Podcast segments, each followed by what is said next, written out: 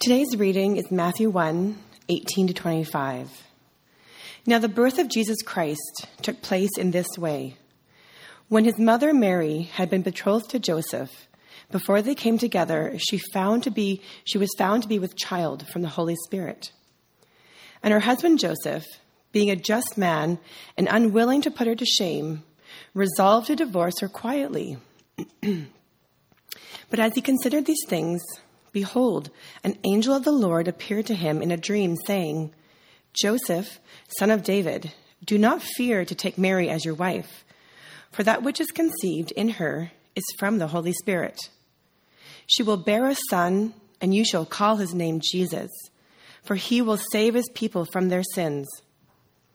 All this took place to fulfill what the Lord had spoken by the prophet Behold, the virgin shall conceive and bear a son, and they shall call his name Emmanuel, which means God with us.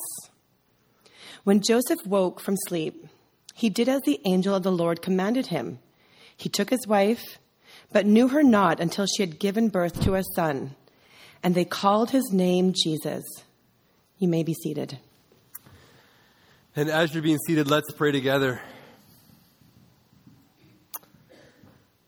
Heavenly Father, uh, we thank you uh, that you have not left us alone in darkness. We thank you, as we've already sung, that you appeared and you appeared to save us from our sins, uh, to draw people to yourself. And, and this morning, Lord, even as we've also sung, Lord, we recognize that there is still coming a day when you will return and make all things new, and today is not that day. And so we think right now, Lord, especially of our brothers and sisters in China who face persecution uh, because they profess the name of Jesus, because they have made you, Jesus, a king over their life. And we ask, Lord, that you would strengthen these brothers and sisters in the face of great trial that they would indeed suffer well and be faithful to the end. We pray this in your name. Amen. Well, good morning. As Brett said, my name is Jake, part of the team here at Christ City. Uh, we're planting in 2019. I know he said 2013. Uh, we don't have a time machine. You're like, how did we afford that? Uh, we don't have a time machine. We're planning in 2019. We're really excited about that. Um, Allison actually wanted to come to the church as well too. We said no. Just one worship leader is, yeah. It's good to be with you this morning having an, an existential crisis who am I? Uh, what am I doing here? Uh, for some of us has become a bit of a Christmas tradition. What am I doing here? Who, who am I? Uh, during the Christmas season, perhaps you'll attend uh, uh, countless functions where you'll, you'll meet somebody and, and, you'll feel like you have to justify why that person should continue to talk to you, right? I swear I'm interesting. I, I swear I have a, a, good joke to tell you later down the line. Please talk to me.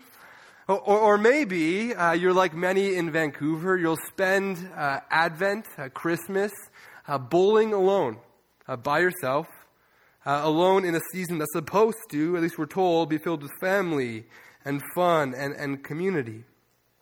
We have these existential crises during, during Advent, don't we? Who am I? Who am I?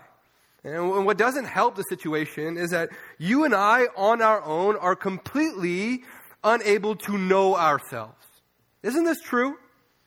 Uh, in the, the mid 1980s, a guy named Walker Percy, he wrote a book called uh, Lost in the Cosmos, the last self help book. And it was a satire on self help books. And in that book, uh, Walker Percy, he opens with a quote from Nietzsche. And Friedrich Nietzsche, according to Percy, says this We are unknown, we knowers, to ourselves. Of necessity, we remain strangers to ourselves. We understand ourselves not. In ourselves, we are bound to be mistaken. For each of us holds good to all eternity the motto, each is the farthest away from himself. As far as ourselves are concerned, we are not knowers. Late, later, Percy adds that an alternative title to the book could have been why is it possible to learn more in 10 minutes about the Crab Nebula in Taurus, which is 6,000 light years away, than you presently know about yourself, even though you've been stuck with yourself all your life? Isn't it true? We are lost in the cosmos. We are unknown, we knowers, to ourselves. And perhaps this is most acutely felt uh, at Christmas.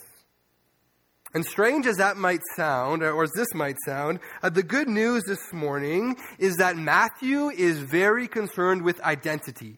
Uh, Jesus' identity, who is Jesus, and subsequently our identity, who are we?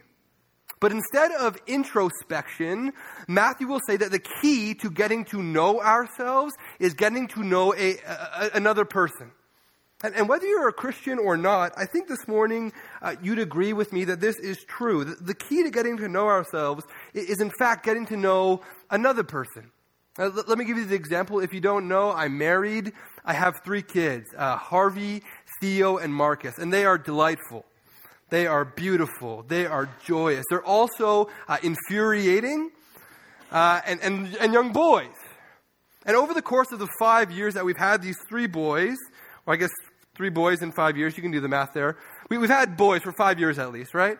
Over the course of this time, uh, these boys have exposed in Maisie, my wife and I, uh, depths of selfishness and, and greed and, and anger that we, we didn't know previously existed.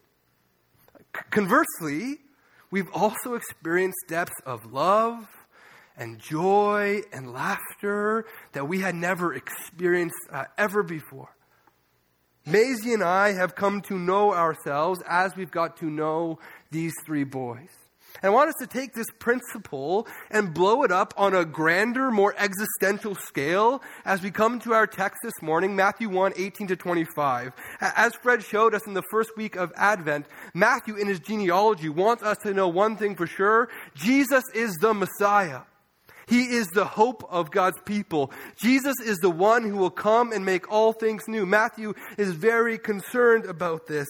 All the Old Testament promises and prophecies are fulfilled or a resounding yes in Jesus. See, if we're unfamiliar with the Old Testament, unfamiliar with the church, you're, you're new here this morning, it'd be tempting to believe that what we read here is just a, a, a nice Jewish thing. Oh, that's nice. That's somebody else's uh, ancestry DNA results, but that has nothing to do with me. And what I want to say this morning is that this has everything to do with you. It has everything to do with us. Specifically, if you're taking notes, here's the outline. I want us to see three things about Jesus. Three things about Jesus and what they have to do with us this morning. First thing Jesus, born of the Spirit and the Virgin. Jesus, second thing, rescuer from our sin and Jesus, Emmanuel, God with us. Three points, nice and simple. Uh, let's go. First, Jesus, born of the Spirit and the Virgin. If you have your Bible, Matthew 1:18. If you don't have a Bible, grab one. It helps. Okay? It helps. Grab a Bible at the back, Matthew 1:18, uh, on your phone or in physical form. Let's look at that now together. Now, the birth of Jesus Christ took place in this way. When his mother Mary had been betrothed to Joseph, before they came together, she was found to be with child from the Holy Spirit. Now let's just stop there for a second. That is strange, right? We should acknowledge the strangeness of that out of the gate, right? We should acknowledge that. Uh, we've taken a, a biology class, a, a sex ed class. We know how the song goes. It takes two to make a thing go right. It takes two to make it out of sight, right? We, we, we understand that. Good. I don't have to go any further. If you need further description this morning, uh, talk to whoever you came with. That's not what's happening here, though, right? What did we read? She was found to be with child from the Holy Spirit. Let's, let, us back it up for a second. Uh, Mary and Joseph are betrothed. And, and this betrothal, it's not a word we use anymore, but it's kind of like an intense engagement. Uh, it's really like they're married already and they're betrothed. And so they're spending this year apart. Mary in her father's house, and, and Joseph in, in his own place. You know, he's getting the place ready for her, buying new furniture, all that kind of stuff, preparing it so it's nice, putting some incense in there maybe. I don't know what's happening. It's this year long period of waiting. And Mary, who, who really is 13, 14 years old maybe, uh, is found to be with a, a, a child. And it's only after this year that she'll go into to Joseph's home that, that, that, they'll sleep together, that they'll consummate the marriage. And, and Matthew makes it very clear. He wants us to know in our text twice uh, that Joseph and Mary, they, they didn't know each other in that way. And in what we just read, before they came together, and then in verse 25, Matthew reminds us that Joseph, what? knew her not, knew her not until she had given birth to a son. And so we, we end up where we began. How did this happen? How did it come about that she, that Mary was found to be with child from the Holy Spirit? It's worth noting that at the time when Matthew was writing this, there were other competing narratives that talked about gods taking the form of, of, typically a man coming down and sleeping with human women, producing some sort of demigod uh, offspring. Uh, anybody here like Brad Pitt? The first gathering was not a Brad Pitt kind of crew, but this gathering is, yeah, all right. Uh, Brad Pitt, Achilles, the movie Troy, if you remember that movie. Uh, Achilles is the offspring of his immortal mom, uh, Thetis, and, and, the mortal king, uh, Peleus, right? Uh, there were these other narratives at the time. And so Matthew and Luke, even as well, are very careful not to imply or even suggest that this is simply a case of the Holy Spirit coming and having sex with Mary.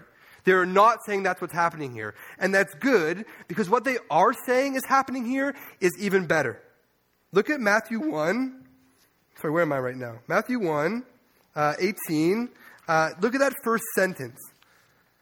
Matthew says this Now the birth of Jesus Christ took place in this way. Literally, now the genesis of Jesus Christ took place in this way. And let me ask you, Christ City, maybe you don't know, but I'll ask anyway. Is there another time you can think of when the Spirit was involved with creating? When the Spirit was involved uh, with Genesising? Genesis, right? The beginning of the world, of, of all creation. Here's a picture Matthew is painting for us, and it's glorious. And if you want to close your eyes and visualize this, do it with me. The Holy Spirit made the eternal Son, the second person of the Trinity, into a human being. Except this time, the Spirit isn't, isn't knitting together land masses, He's knitting limb to limb. He's not creating beasts to roam the Sahara, He's creating a heart to pump blood to a body. This time, he's not establishing the sun and the moon in the sky. He's establishing a wildly complex brain with wildly complex components. Do we know the ins and outs of how it came to be that Mary was found to be with child from the Holy Spirit? No. And if anybody presents you with like a chart of like, this is how it happened, run, right? We don't know that there's beautiful mystery here. And yet, as followers of Jesus, we can and we should affirm that it was a work of the Holy Spirit to Genesis Jesus Christ. Listen to how one commentator summarizes it. Just as the Spirit was hovering over the faces of the waters at creation, so here for our salvation, the Spirit overshadowed, and that's a Luke term, Mary's womb, making God's Son into one of us with bones and brains and blood, with lungs and lips and lymph nodes, with head and heart and hands. Jesus was born of the Spirit and of the Virgin. And we have to start there that, this morning, Christ City. See, earlier in Matthew 1.16, and maybe you noticed this in the first week of Advent when, when Fred preached on the genealogy, but what we find in the genealogy is this, this formula, right? Right? Abraham was the father of Isaac, Isaac the father of Jacob, Jacob the father of Judah, Judah the father of Perez, right? The father of the father of the father of. But when we get to verse 16, look in your Bibles at Matthew 1, what do we see? And Jacob, the father of Joseph, the husband of Mary, of whom Jesus was born, who was called Christ. We find this break in this pattern here. Why? Joseph isn't Jesus' biological father. So we're left with a question how then is it true that Jesus is of the line of David? How is that true?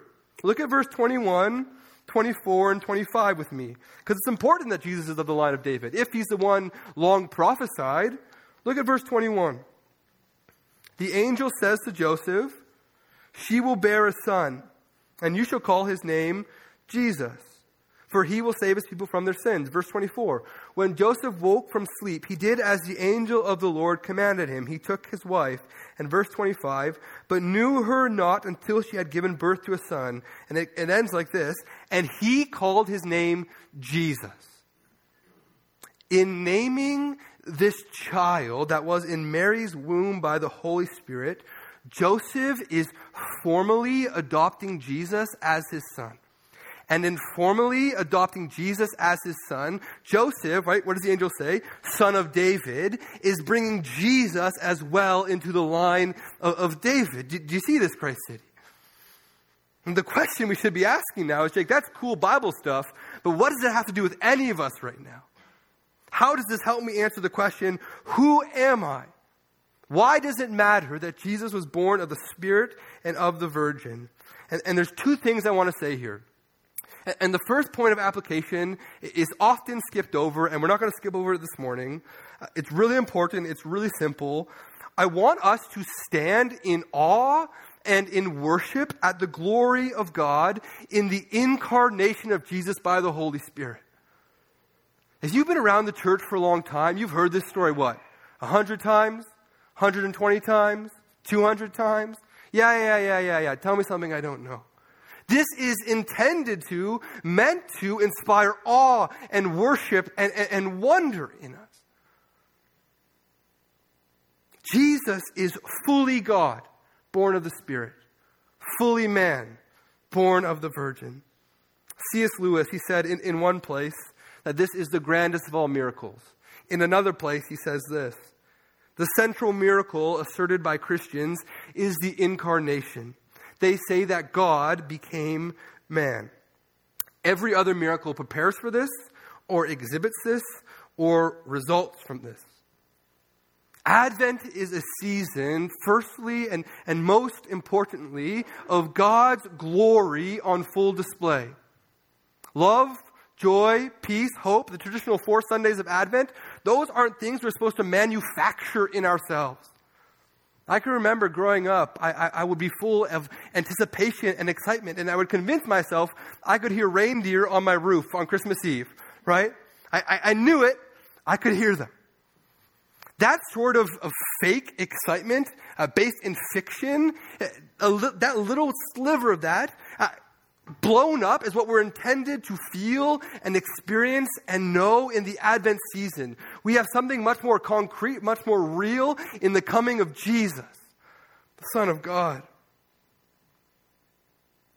Paul tells us in Philippians 2 that because God put on flesh, lived among us a perfect sinless life, and died on the cross for our sins, that this is therefore now true. Therefore, God has highly exalted him and bestowed on him, that's Jesus, the name that is above every name, so that the name of Jesus, every knee should bow in heaven and on earth and under the earth, and every tongue confess that Jesus Christ is Lord to the glory of God our Father. This has everything to do with the question, Who am I?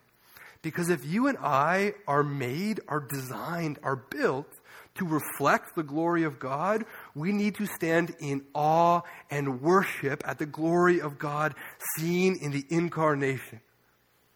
Meditate on this this week. Think about this this week. Allow yourself to be moved to worship this week. And yet, reflecting God's glory is all we can do. Uh, there's a helpful reminder here as well that in recognizing Jesus as the God who became man, uh, we realize, we remember uh, that, that, that we are not, right? Jesus, born of the Spirit and the Virgin. Jake, born of John and Lori of Windsor, Ontario.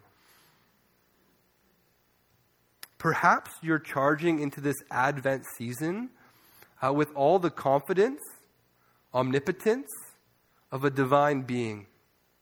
You and you alone uh, will right your mother's and your aunt's relationship. You will do this.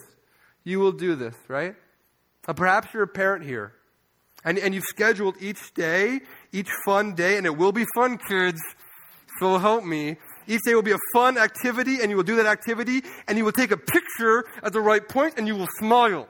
And I will put it on Instagram, and people will think I'm very, very good at this. Some of us are so sad, so sad during Christmas because we come into it with divine expectations. Let's just kill those right now. We come into it believing that the world will simply bend to our will, our vision for just at least this one month. Just give me one month. My visit with my family will look like this. My Christmas dinner will taste like this. My evenings will be spent like this. My work bonus will be this much. And when those things don't happen, uh, crushed, devastated. This was my one month. Where's the hope in any of this? Now, here's the second thing I want to say on this point. I may be born of John and Lori of Windsor, Ontario, but as my wife reminded me recently, I am born of the Spirit as well. And if you're in Jesus, you are born of the Spirit as well. In Jesus, the Spirit worked to make him a human being in Mary's womb. And for many of us here this morning, long after we exited our mother's womb, the Spirit worked in our lives to make us a new creation. And do you want to know what the primary work of the Holy Spirit is? Do you want to know what He loves to do? Create and recreate. Create and, and, and, recreate. That's what the Holy Spirit loves to do. Uh, in John 3, Jesus is speaking to a Pharisee named Nicodemus. And he's telling Nicodemus that he has to be born again. And Nicodemus, you know, he might have lived back then, but, but he knows how this works. Uh, hold on a second. How can I go back to my mom's womb? That, that seems a bit difficult. I, I don't think I want to do that. And Jesus says in John 3 5, he says this Truly, truly, I say to you, unless one is born of water and the Spirit, he cannot enter into the kingdom of God. Advent means coming. Coming. Jesus came into the world at the first advent. You know that. And each advent we celebrate since the coming of Jesus is a reminder that Jesus, by his Holy Spirit, has come into our lives. We have been rebirthed, made new. He has called us his children. He has secured for us something much greater than familial approval. The happiest Christmas dinner or the work bonus we think will finally fulfill us. It's also a reminder that Jesus, by his Spirit, wants to continue to fill us anew. That he wants to come more and more and more and more into our hearts and be the object and desire of all of our affections. That he would come and be uh, the fullness of his love in us. And if you're in Jesus this morning, that is who Jesus says you are. That is his desire for you. I, I guarantee it, Christ City. If you're here this morning and you're not a follower of Jesus, Advent is really simply an invitation to new life, an invitation to be reborn in Jesus. But we have to continue our story. Look at your Bibles with me. Verse 19 all the way to 21. Let's keep on reading. And her husband Joseph, being a just man and unwilling to put her to shame, resolved to divorce her quietly. But as he considered these things, behold, an angel of the Lord appeared to him in a dream, saying, Joseph, son of David, do not fear to take Mary as your wife, for that which she is conceived in her is from the Holy Spirit. In verse 21, she will bear a son, and you shall call his name Jesus, for he will save his people from their sins. Uh, even today, and maybe just barely, but even today we can see where the scandal would be here, right? Mary has not slept with Joseph, and everybody knows that. And Joseph, it says, being a just man and unwilling to put her to shame, resolved to divorce her quietly. He's a just man. He observed Jewish laws. Right? That, that's what that means. He was a just man. And, and we also see here, unwilling to uh, put her to shame, he's a, a compassionate man. Because what this would have looked like is, is Joseph uh, bringing Mary and her family to trial for adultery. Public shaming, public condemnation. In the Old Testament, God's people would have stoned Mary. Now, under Roman law, they couldn't do that, but she would have been shamed, outcast. And then it says, as Joseph considered these things, and in fact, what does our text say in verse 19? He resolved to do this, to divorce her. Uh, he gets this angelic vision. And, and, if an angelic vision is like a bridge too far from you, like we just talked about like a pregnant virgin, uh, so keep up this morning. Notice. Notice what the angel says in verse 21. He will bear a son, and you shall call his name Jesus, for he will save his people from their sins. Don't miss what Matthew is doing here. Jesus literally means Yahweh will save. And so the angel says this to Joseph Name him Yahweh will save, for he will save his people from their sins. Hold on a second. Who, who will save his people from their sins? Yahweh saves, Yahweh will save, or, or, or Jesus? Will, will he do it, or, or will Yahweh saves do it? Maybe this helps if we're confused right now. Uh, the name Jesus is just the Greek equivalent to the Hebrew name that gives us Joshua.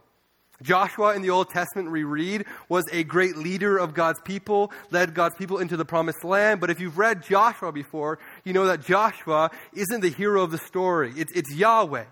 Joshua it, it was to play a role in God's saving plan. But here, here in Matthew 1, Jesus is the plan. Jesus isn't merely a human leader dependent upon God for success. Jesus, Matthew wants us to see this so clearly. Jesus is God. And as God, He Himself is to be the agent of salvation. Uh, one Bible teacher in Portland, Tim Mackie, he helpfully summarizes this when he says, The meaning of His name speaks to His destiny. He will save people from their sins, but also to His identity. He will do this as God in Christ City. Matthew is making it very, very, very, very hard this morning for you to leave here thinking that you can take a Jesus who is just a good teacher. Matthew says that Jesus doesn't exist. Matthew is making it very, very hard for you this morning to leave here thinking you can just take a Jesus who is just simply a, political revolutionary, right? Some sort of utopian communist. Matthew is making it very, very, very hard for you this morning to ignore Jesus and the Bible's unified claim that Jesus is God incarnate who, who primarily came to deal with our sin. In seeing Jesus as God who rescues us from sin, we learn who we are in our greatest need. We are sinners. And I understand this morning that that is a contested notion. That that might be, might not be, rather, the thing that you think is uh, the greatest need in your life. You're thinking to yourself right now, I can list five other things, right? Five other things that are more pressing than my sin. And, and Matthew, well, he's a religious guy, right? He's writing in the Bible. That talks about sin, right? Matthew doesn't really care about political things or, or, or, or social things. Let's just stop for a second and just consider, consider with me the context of the Christmas story. A Mary, this pregnant teenager, pregnant virgin teenager, right? Joseph, this shamed husband. Later we'll read that they go to Bethlehem. Why are they going to Bethlehem? For the census, right? Right? We, we've heard the story before. For the census. Why, there, why is there a census being taken? Because they're under Roman occupation. And Rome wants to know how hard they should put their thumb on Mary and Joseph. How hard they should put their thumb on God's people. How much can we juice them for? Do you think Matthew is ignorant of social and political needs? Hogwash is the nicest word I can think right now. That's garbage. Matthew's aware of all those things, and yet, and yet, Matthew wants to make it very hard for his Jewish readers to misinterpret Jesus as primarily a solution to their political or social problems. Matthew is saying this. The true slave master is not the Roman centurion, it's your sin. Salvation from sin? We just need better social security programs.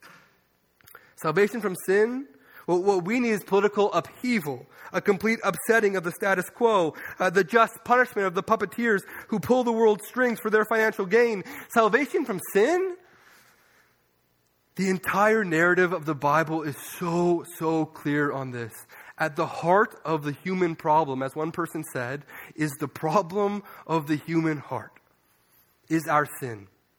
And sin is humanity's rebellion against our Creator God, the throwing off of His Lordship, the doubting that what He wants for us is good and right and true. 1 John. In 1 John, John summarizes why Jesus came like this. You know that He, that Jesus appeared in order to take away sins, and in Him there is no sin. The Son of God appeared for this purpose to destroy the works of the devil. Jesus' ministry begins not with handing out leaflets or organizing a rally, but by calling people to what? Repentance. Matthew 3 Repent, he says, for the kingdom of heaven is at hand. And they were being baptized by him in the Jordan River as they confess their sins. In Matthew 9, Jesus heals a paralyzed man. Why does Jesus heal this paralyzed man? Matthew 9 6. So that you, both those on that day and us today, so that we might know that the Son of Man has authority on earth to forgive sins. Jesus' mission. Jesus' mission reaches its climax, its, its apex, as he is crucified on the cross, nailed to that tree. His blood will be shed, it will be poured out. Why? Again, don't miss this. Matthew 26, which is poured out, his blood for many. Why? For forgiveness of sins. It is, it is easy to look at the problem out there and call it for what it is. And, and don't mishear me, Christ City. Jesus will come and he will deal with the problem out there. But it is so easy for us to justify and ration, rationalize the, the problem in here, to reason with it. It's not that big, not that scary, it doesn't happen that often. And if you think Advent is only about Jesus coming to deal with the evil you see outside of you, uh, then let me humbly suggest, friends, that you don't know the Jesus of Advent. It is only when, as Jesus will tell us later in the book, in Matthew's gospel, we recognize that we are the poor in spirit, you and I, the poor in spirit, that we will inherit the kingdom of heaven. So far, getting to know Jesus has led us to see ourselves as non divine people with a sin problem. Merry Christmas. But if you are in Christ, you are born again. You are rebirthed. You are saved. And every spiritual blessing in heaven and in earth is yours. And again, let's just stop because I understand that there's a tension here. This sounds to many of you too binary, too black and white, too in or out. I want us to look finally to speak to this tension at this last name we find given to Jesus. Emmanuel, God with us. Matthew 22, 23. Look in your Bibles with me. It says this All this took place to fulfill what the Lord had spoken by the prophet. Behold, the virgin shall conceive and bear a son, and they shall call his name Emmanuel, which means God with us. I love that we sung, O come, O come, Emmanuel. That is one of my favorite songs even outside of Advent. As is our custom here, we like to say this Advent is God's stubborn reminder that things are not the way they should be. And so as we sing that song, we long for a day when Jesus will come and make all things new. We long for that day. We, we wait eagerly for that day. But as we know, as we feel, as we'll experience, the second we leave these doors, that day is not today. But it's coming. In Revelation 21, in Revelation 21, John writes this And I heard a loud voice from the throne saying, Behold, the dwelling place of God is with man. He will dwell with them, and they will be his people, and God himself will be with them as their God. This is the hope that Advent is intended to remind us of. And this is the hope that we need to frame all of our unmet desires, expectations, hopes this Advent season. God with us is our future hope, but also, Matthew is so good like this. it's also our hope for now. See, Matthew begins his gospel with Emmanuel, God with us. But have you noticed? Matthew ends his gospel with Emmanuel as well. Jesus says this to his disciples before he leaves And behold, I am with you always to the end of the age. Hope for the future. Jesus is coming back. He's going to make all things new. But even now, we have been given the Holy Spirit. We've seen that. Rebirth, made new, Christ dwelling in us. Mind blowing stuff. And yet, and I want to, I, I want to throw a wrench into this for us because just because I can. I think the text demands it. Hope and comfort isn't the only thing the name Emmanuel is supposed to inspire in us. Consider for a moment, Matthew is quoting from Isaiah 7.14. And consider the context of Isaiah 7.14. Uh, king Ahaz, king of, of Judah, uh, uh, has gone off the rails. God's people have gone off the rails. And so Isaiah comes to God's people. And, and in the beginning of Isaiah, he preaches a hard word to them, a word of, of judgment. And he says to King Ahaz, This will be a sign to you. A child will be born to a woman of childbearing age, which should also be translated as virgin. A child will be born to a woman of, of childbearing age. And, and, and after that, uh, immediately your enemies will disperse and there'll be no problem to you. But soon after that, a, a bigger and badder enemy, Assyria, is coming. And Assyria will chop down the tree at the stump, at the root. Now, Isaiah has hope. As you read Isaiah, you'll find that. But in Isaiah 7:14, Emmanuel comes with this weightiness, this, this heaviness of, of, of judgment.